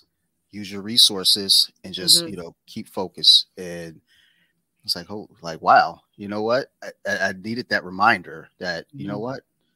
That, like, all the other stuff that's kind of clouding my brain, you know, just all the other tolls of life. It's like, oh, wait a minute you're right. Mm-hmm. Jiu-jitsu's always there for me. What am I doing? So I, I think it helps to have people to talk to. Like we were talking about, yeah. a lot of people quit at blue belt and i would be curious if someone ever did. Zach maybe you can add this to your list of things. I feel like you're a guy that likes to know the research behind stuff. I would be so curious how immersed in the culture those blue belts were that quit. Like if there are people that came in as a white belt and then they got promoted to blue belt but they didn't you know they didn't go to watch their teammates compete or they didn't go cross train and meet other people that train or you know what i mean? Like being immersed in the culture. Like at this point honestly even not being married to my coach i feel like i've made enough jiu-jitsu friends that if i stop doing jiu-jitsu the majority of my friends would be like hey where the hell did you go? Like what's going on? You know because like we've made those relationships with people and i think mm. that's important think that's uh, ideal for my next roundtable. I, I got a few blue belts to. oh, you only blue belt. I, I, know they're listening. I, I, have a question, you know, for Johan, and more so, you know, kind of everyone collectively, but injuries and training. Well, what kind of toll mm. has you know just the body stress? Eh, what kind of toll is that taken on? Your everyday life outside of jiu-jitsu? Well my body's broke. No but actually uh, i have always had problems with my knees and my back. I think the knees are because i played badminton for like 13 years uh, co- uh, competed and everything. And uh, the hard surface uh, and the running back and forth are kind of busted up my knees and my back just age i think. And i've been doing martial art also for most of my my years since i was 10 different type of martial arts. So uh, but i constantly have problems with my knees and my back. But the good or and bad part is that if i don't do jiu-jitsu one or two times a week it will get very very worse. So mm. uh, when i uh, getting sick or getting a cold and I can't train, my back will break down the week after and I will be gone for two weeks or three weeks. So that's how it goes. uh, but my knees are kind of, they are popping and getting out of place and stuff like that during practice. But I just need to pop them back and put on some. and yeah, so it works. But yeah, I'm, I'm getting old. You and I both, my friend.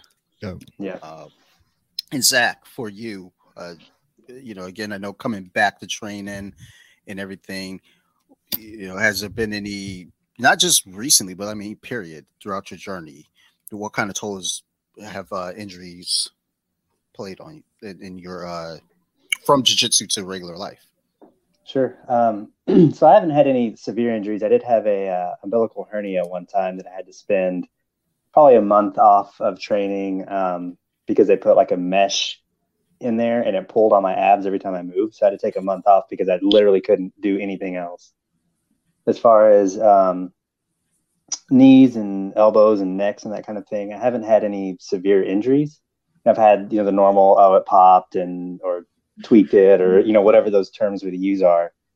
Uh, I'll I'll pay for those at some point. There's no doubt in my mind, but um, yeah, just like Johan said, for me, it's uh, it's kind of like inertia. You know, it's it's an object that's moving, stays in motion. So if I if I get in the habit of training a few times a week and then I don't, I feel absolutely awful. And then when I pick it back up again, I feel absolutely awful. And it just, you know, whatever side of that that I land on, I just have to stick with it. So it's kind of an actual nudge to to stick with what I'm doing. Um, and I'd rather be on the jujitsu side of that equation than the you know taking a rest. So now I'm at the point where if I get hurt, then I'll at least try to do something. You know, go to the gym and watch people, uh, maybe do some some light workouts or whatever to stay active. Because if I sit still for any length of time, man, I get stiff, I get achy, I get, uh, and that's just the physical. Like there's also the mental aspect. Like I get in a really pissy state if I don't like get it out of my system uh, at least a couple times a week. And my wife will be like, "Well, you really need to probably go train today." like, I don't, uh, I'm hurting. I don't want. Like, you go to the gym right now. so it's kind of the unspoken, you know, that we have our physical injuries, but we have our, our emotional and mental injuries as well that you have to to keep up with. Sure, sure, absolutely. Um, and, and Paige. Uh, yeah. Um, I don't see now I'm nervous because I'm the lowest rank. I'm like, oh my god, what? A, I'm gonna have to worry about my back. My knees are gonna. Jesus. I mean, so far I haven't had too many big injuries. I think most of mine that I've had to like work through is my body responding to new movements and things and me like oh is this an injury or is this like sore and i'm gonna work through this? Like poor alex one of our like we had just started doing some lessons and i remember being like girl i think i bruised my rib. I don't know. I'm really sore. Like i can't and then later i just you know, had kind of realized, okay, it's just because like I'm doing new movements and new things, and my body needed a second to like adjust.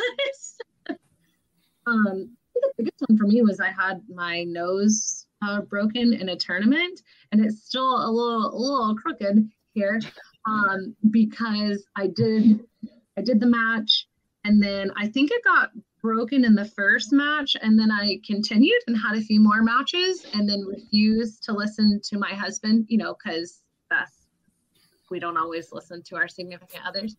Um, and then the next day, um, I woke up and he he like rolls over and he was like, "Oh shit, your nose! Like go look in the mirror." You he was like, broken. so then I was off the mat for ten he was almost two weeks with that. That's probably been the, the biggest. I haven't had any like knees or, you know, I got, I get banged up now that I'm trying to do all the things Alex is, you know, with the wrestling and the stand up. My face is taking a little bit more of a beating than I'm used to. Although I secretly kind of like it. I'll text Alex. I'm like, look at this bruise I got trying to do that thing with the guy. like, I kind of like, I don't know. I'm a weird. But I haven't had any major injuries. I think just learning to train through um, and listening to your body and knowing the difference, you know, like being aware of certain moves that you shouldn't do or that maybe you are capable, you know, just like knowing your body's limitations. Like I'm a 30 something year old mom, like there's no gogoplatas happening. it's not gonna happen for me. That's okay. But I think realizing that is how you continue to train for the long term, like the long game. this thing about listening to your body, I have to have to learn that too. Uh, I actually now I rem rem remember I actually had an injury. I broke my hand, uh, and oh. uh, yeah, uh, it was the bone on the side of the hand here. So, and I just thought, well, yeah, I will tape it and just move move on. So I went with this broken hand for like half a year before it got oh. really bad. oh so I had to get help. and uh, yeah, uh, my wife works, uh, well, she's x ray nurse.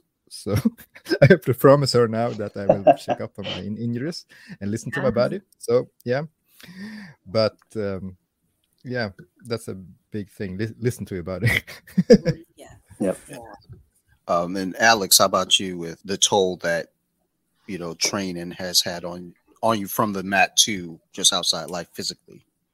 Yeah, uh, physically and emotionally. On the lighter side, I feel like when you train all the time, whether it's jujitsu or just working out all the time, I feel like you're always a little sore. I feel like I'm always a little sore, but I've kind of been smarter smarter about ranking about where where I'm at and the soreness level. But it's just like if if you move you're sore. If you don't move you're sore. So it's just like you choose which which type of sore you want to be you know?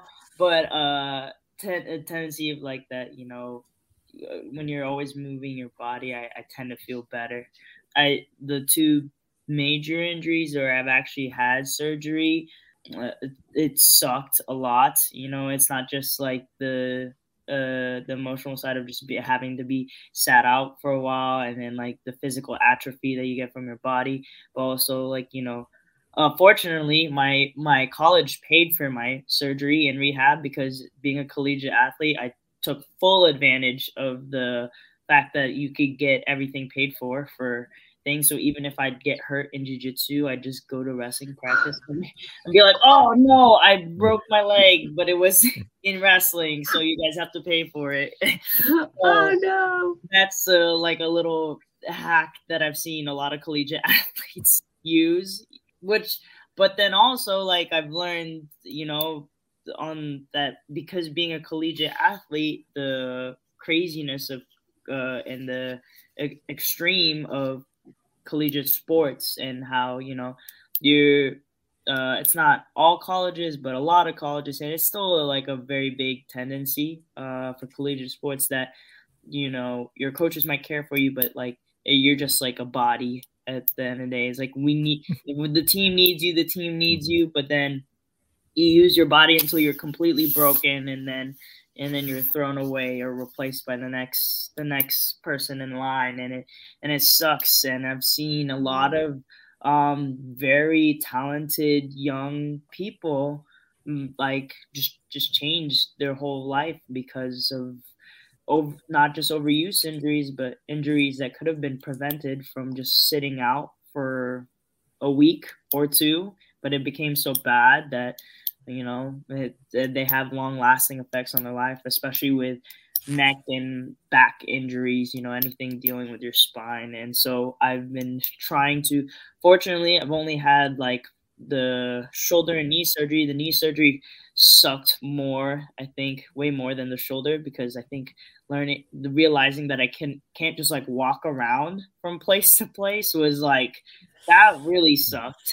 And it was really funny. I actually I didn't need a wheelchair. Uh, I just needed like my crutches, but like my coach was just like on me about like don't use your leg or something, and so I was like, okay, fine, I'll get a wheelchair. And like, I couldn't find a wheelchair. I went to all the Goodwills, and apparently some dude was buying all the wheelchairs. I was like, are you kidding me? In in like the same Metro Atlanta area. So I went to Craigslist. I, I found uh found some lady on a wheelchair, went all the way out there, um, like out of the way. And I went to go pick it up, and then she's telling me the story of how her obese grandmother died in that wheelchair. And I was like, Hi, why are you telling me this? And then I get in the wheelchair, and it was an oversized wheelchair. Like I could fit I could fit my backpack, like two backpacks on both sides. I barely fit through like the doors of things. It, oh like, my god! And I was like, why am I even using this? But it was hilarious. I felt like I had to wheel with my arms like completely my wrist, just like this. Like I couldn't down. It was it was really funny. But um, and so I like I can barely even fit. I had to take that wheelchair to my parents' house and like put it in storage because it doesn't fit around. But um, yeah, like it's just those. I'm getting better as a as an athlete, determining and making sure I'm listening to my body, like what uh, Johan was saying, and being smarter about everything. And of course, I'm still a little bit of a hypocrite when it comes at like everyone's great at giving advice, but taking their own advice is like, yeah. you know, so uh, I try to be better about that, especially when it comes to neck injuries and back injuries. Like I've had a little bit of that from just like wrestling and stuff, and I try to listen uh, to my body more, especially when that happens because it's just so such a downhill slide, super fast, and neck and back injuries. I could see, I've seen how it, it can affect a lot of people's uh, just the quality of life, you know, and so just trying to avoid those big ones for the most part. But yeah. you know, the active recovery is I in my opinion think even more important than your actual training because I mean that's what keeps you on the mat. And I've been happy because I've actually ever like recently, I guess these past 2 years have been healthier than I've ever been. Don't jinx it. Don't say it out loud. Don't nobody say yeah. it out loud. Knocking off. We're all gonna get injured tomorrow while training. Oh yeah. right, you're gonna be like out for. I'm not even gonna say it. Yeah. Uh, but yeah, so uh, I've been happy uh, that everything's been going super well for me, and I've uh, been on top of. I've been feeling the best that I've ever felt as like consistently training, you know, and I feel like other other black belts, I mean, they always say that like, oh, I'm always hurt and broken like i've never not competed and I, it's just like you know that stigma of like oh just keep pushing but like i feel like i've been way smarter and i've actually i actually compete the at a really healthy you know percentage of my body i'm like i'm i'm actually don't feel injured when i go t- to compete i feel great so that's something i'm trying to keep up mm-hmm. because i want to do this for a really long time. Even if I don't want to do it competitively when I get older, I still want to do jujitsu forever. I think it's it's great to just stay in shape and you know form of activity. So yeah. There's um a line from an old movie, uh, 1992. I know some of y'all might be a little too young for that, but you know. Um, uh, the movie's called The Program. It's a football movie, and there's a, a line in the movie where the running back gets cracked during practice. He falls down. He's laying there. Coach comes over and goes, "Are you hurt or are you injured?" Oh yeah. And he's like, "What's the difference?" Mm-hmm. Well, if you're hurt, you can keep playing. And I always thought about that as I've gotten older now. and now I, I, say that to myself. I'm like, well, it does. I, I am hurt, but I still got to listen to my body. Emotionally and physically it's like I take it now where it's like, yes, I'm hurt, but I still got to be smart. Uh, you know, it's mm-hmm. like, you know, go back out there, but not work around it. So, uh, yeah, the injury game can be can be wild, and then the after effect into your mm-hmm. regular life is also even wilder. So, mm. uh, I'm gonna hand this back over to Teanna. Okay, Paige, I know on your social media you're quite open about the fact that you struggled in the past with body image and eating problems. How has doing BJJ and lifting helped you overcome those? Oh man, honestly, before I started doing the lifting, competing in jujitsu didn't really help with the eating disorder. I was constantly trying to like make weight or, you know, lose weight. But I think once you know, it all goes back to looking at your own jujitsu journey. Like I said before, I had to finally decide, like, okay, if I'm going to be a mom and I'm going to be a good mom and a wife and a business owner, like, I can't consume myself so much with, you know, dropping weight and, you know, I can't run to the sauna and do all these little things to drop weight and stuff. Like, I had to find a balance of like, I can sit down and have dinner with my family and my child. You know, I have a little girl. So, as females, it was really important for me not to let her see, like, oh, mommy's constantly doing all this stuff. I think once I started lifting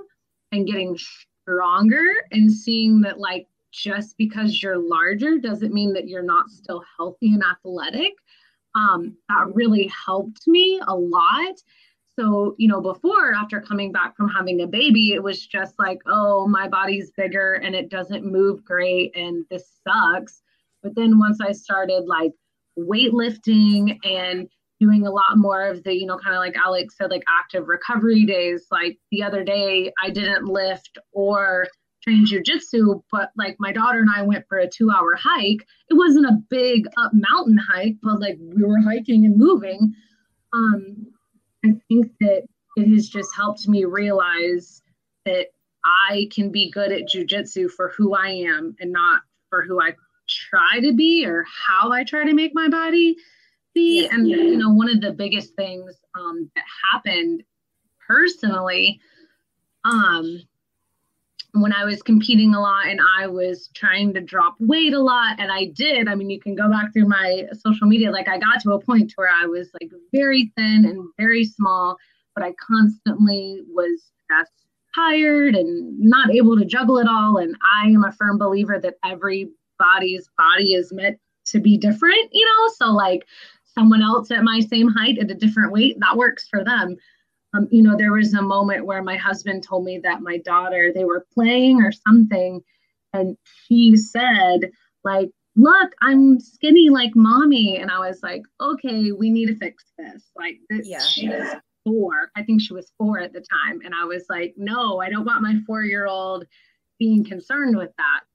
Um, so I think that jujitsu really just helped me tap into, I guess it's going to sound cheesy, just like my inner strength as a woman, that it didn't matter about size. And I think that's too what I love about jujitsu, regardless of what a lot of internet trolls may say, um, that you can be any size in this sport and still enjoy it and be good at it. And like, especially when you learn that control.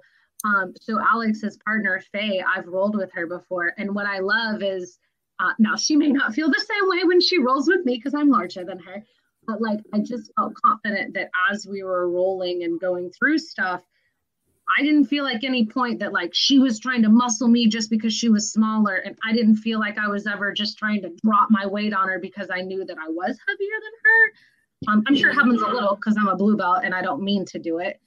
But you know, I just I think that jujitsu has helped me learn to carry my body better. um it's a whole new journey now though at blue belt and competing. I've actually run into you know like i did a tournament one time and there was no one in my weight class so i had to do open class which like, sometimes as a female you know it's a little bit of a blow to the ego but i feel like that's also just because of like how we're conditioned as women from so many years of thinking that like we should be tiny. Um and that's not to say anything against people that are small. I just you know what I mean? For your own personal, like, why are you doing it? Why, why was I cutting all this weight for tournaments? I'm not a world class athlete. This is not something that I'm doing for income.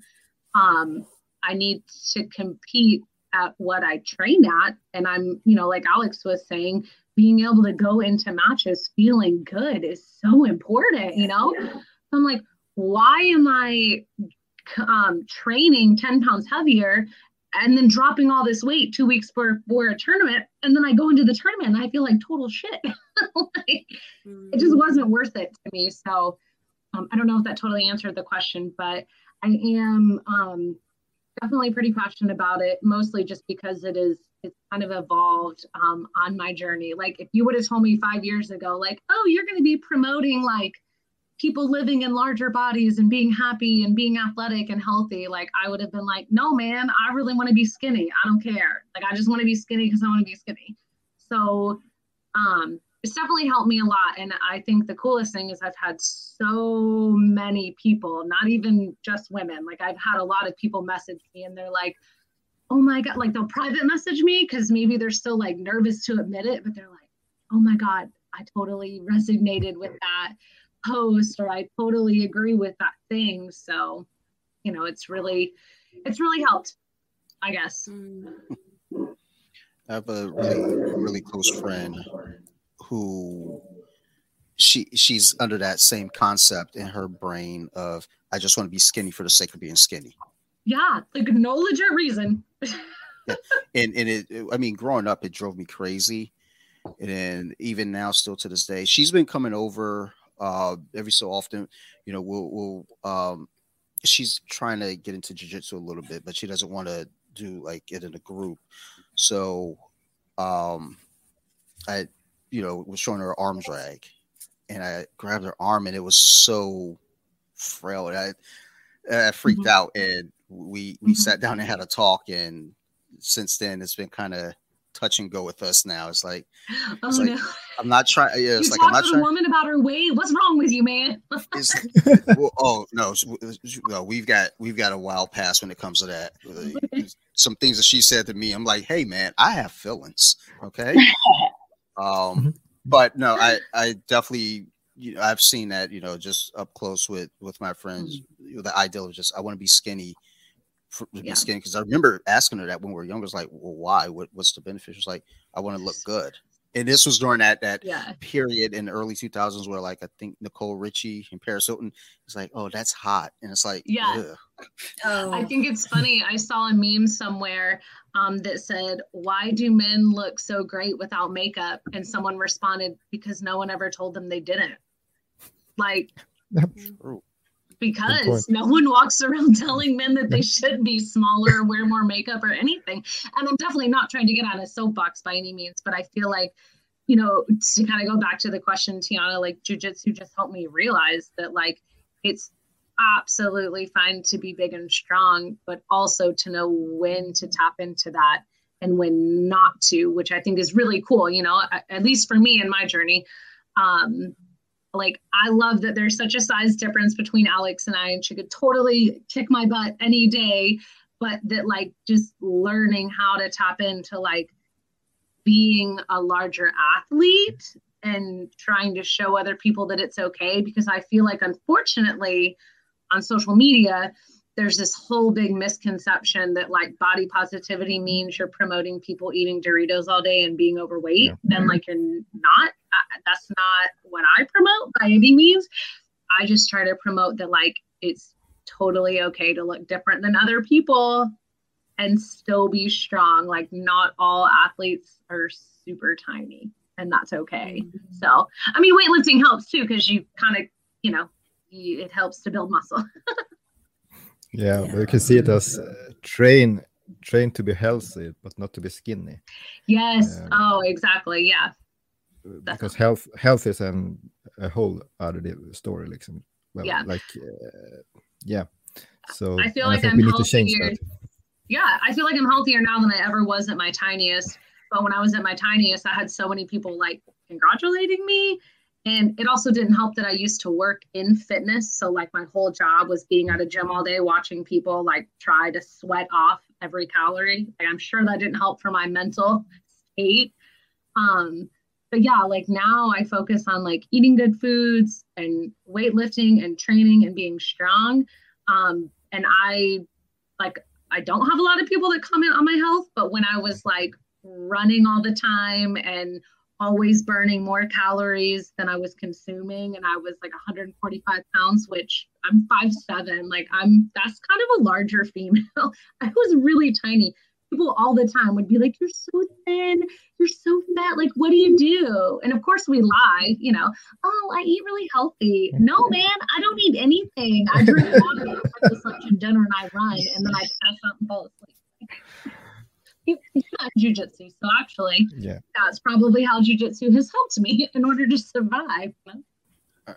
So um, we're getting closer to that time. I, I didn't realize the time as I looked at it. So I want to ask uh, just one real quick question to Alex here. Uh, you know, I've been thinking about it with you coaching and competing, um, and, and just kind of uh, having that game, both those games in your pockets. Um, how would you describe your uh, BJJ game versus your teaching style? I think they're very similar. Uh, I kind of the way I coach, I could see what I personally like to do, and the way I coach is very similar to how I was coached uh, with my first jiu-jitsu coach, Steve Mitchell, and he's very direct, and it's like step by step, like trying to I could teach someone something that they don't know right on the spot, but make it like efficient. And so I'd say I always try to find like the most efficient answer, whether I, whenever I'm competing and coaching and try to, you know, get the most like efficient result out of it. Uh, I think the hardest thing for me is finding that balance between competing and coaching, you know, because I, I, do take part of like uh, the kids program and then also with teaching privates i get invested into the people that i work with and i want to be there when they compete especially. So but it's hard for me because i i i've always i also have to but i have to have camps training camps and and get ready for my competition. So it it frustrates me that like because i love coaching and i uh one of my goals is to be one of the best, like, you know, female coaches by the time I'm done with my uh, career and stuff is so but I was also told like by my coaches and uh, my previous coaches and and Bruno today like I need to also focus on myself like uh focus on being a competitor right now so it's just like splitting that time well enough so that like sometimes I miss a lot of the kids tournaments because somehow they always line up on the days that I have to go compete. Um, and it, it and it, it, it like breaks my heart because I, like I want to be there for them, but then I also have to understand that like I I'm still building my career and building my brand, my name right now. So um, I also have to go out there and compete. But yes, my teaching and uh, my coaching and my competition, I could I'd say they're very similar.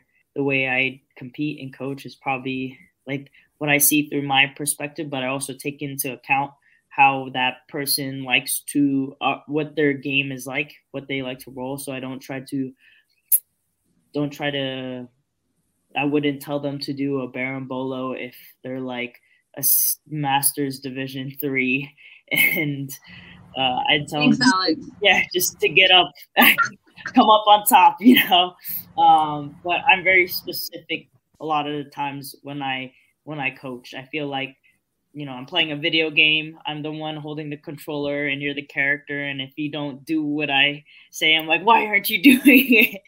but usually if I say it enough times, then they'll do it. But you also have to take in account like the different belt levels, skill levels. As the higher rank the person you're com- you're coaching is, it becomes the, the coaching advice becomes it becomes more advice rather than like I need you to do this. It's not more of a a mandate is more advice because they have enough knowledge and skills that they kind of know what they're doing. I just kind of can give the third person point of view uh, of what I see, you know. Okay. Um, and just kind of real quick, kind of piggybacking off of that, which do you find more enjoyable, coaching or competing? Oh. I'll I wasn't going to ask that, but I was like, you know what? Let me end that. Let, let me end on that. One. Yeah, winning feels amazing. It's just like jujitsu, like winning and losing for yourself feels uh, is like brings me the highest highs and lowest lows because I put jujitsu in front of everything, but also like getting to experience like teaching kids and uh and watching like watching the joy on the the on the kids face when they win and then even the parents i've had parents come up to me like full grown men like starting to cry and stuff oh. like watching their he's like i've never thought i'd see my son and it's it's amazing and it's oh. like so rewarding and so i feel like that's why i really enjoy coaching and getting into coaching i feel like as much as I love to win, I do love uh, watching other people and my teammates succeed. So that's why I'm so torn all the time between coaching and competing. And it wasn't uh, like, uh, it, and that's why also uh, like me and Faye, I was like, I personally like I want to I want a kid already, and she's like, no, no, I, I want to enjoy our youth. But it's like that back and forth. And i just like basically adopt kids from the kids class and be like this is mine. You're mine it's gonna be like a whole group of like little minions that grow up under alex and exactly. they're just gonna like be amazing world athletes. Exactly. That's and like uh it's it's just awesome watching them compete and like sometimes it's crazy you watch someone who like a kid might not be the most talented when they start off with but uh, when you start with them and then as they go progress and then uh, you promote them, you give them their gray belt, and then all of a sudden become this beast. And I'm like, where did that come from? It's like you give them the belt, and all of a sudden they get some superpowers. And I feel like that happens for adults too. All of a sudden, like the whole yeah. black belt magic thing, you know, and like uh, it happens for kids too. And it, it's it's awesome to see, you know. So I'm kind of at a tie right now. I don't know. I'd say I do really wa- love watching other people succeed. That you, you've been able to put your hand uh, in the in their jujitsu career. You know. Mm, okay. Good. Good. So we're gonna go ahead and wrap up here, just because I know we got you know we got lives outside of this, so we're ready to get to it. So um, I just want to say again from the bottom of my heart, thank you so much for making time to do this with me. Uh, you know, every single one of you. Uh, this has been amazing. And I'm, I'm going to be honest, as I'm sitting here listening to you all answer, I was getting a little emotional just thinking, like, damn, dude, this, I am privileged to call mm-hmm. you all my friends. So thank you so much for doing this. I appreciate you. yeah, um, thank you. So, uh, in in closing out, normally I ask everybody, you know, you know, any shout outs. we, we, got a, a, big table here. So what I'm gonna do is I, I got you know stuff from everyone's previous episodes. I'm gonna drop all those in the show notes. But um, but before we get out of here, I'm just gonna go around uh, one by one and ask you to just drop your um, Instagram, you know, info, so that way we can find you. So uh, Johan, uh, go ahead and let us know where we can find you. Yeah, Yolor 80. Sorry, I got muted. I was gonna spell it out because people didn't know. Uh, was it uh that's J O H L O R A zero. Johan. Yep. And Zach, where can we find you at, my friend? Yeah, student of BJJ. The Instagram account is probably the easiest way to get in touch with me. Uh, DM me anytime. You know, I love talking about the sport um, day or night. Awesome. Thank you, my friend. And Paige. Uh, BJJ Mama is BJJ M O M M A is my Instagram handle. And I just like to share my personal journey and hope it helps people with theirs. and Alex. Um, it's Instagram is A Enriquez A E N R I Q U E Z two one eight trying to be more on social media because it's what I have to do as a professional athlete. Post more reels, technique videos, and stuff. Feel free to, you know, I love to chat, uh, DM me at any time. Any questions, more than welcome to answer about jujitsu, technique, whatever. Excellent. And my co host, Miss Teanna. Yeah, I'm on Instagram under Teanna, which is T E A N N A underscore Taylor, T A Y L O R underscore B J J. Awesome. nice and long. Thank you, Teanna, for all, helping and both of you guys putting this together. Thank you. It's yeah. really cool. I can't wait to hear the finished product. Uh, uh, thank you for all of your responses because I feel I've learned a lot from all of you and some of the insights, uh, your experiences, advice. It's it's been really enjoyable and thank you so much for dedicating over two hours of your time to this. We really appreciate it. Absolutely, and um, for uh, everybody out there listening, thank you so much for being along this journey with uh, with me. I, like I said, I didn't think we are going to make it past five episodes, but here we are at 100. So thank you. Uh, if you have any questions, concerns, reach out to me. I'm available at Off the Mats Podcast on Instagram or also bjj.wiki on Instagram as well. Big shout out to everyone here today.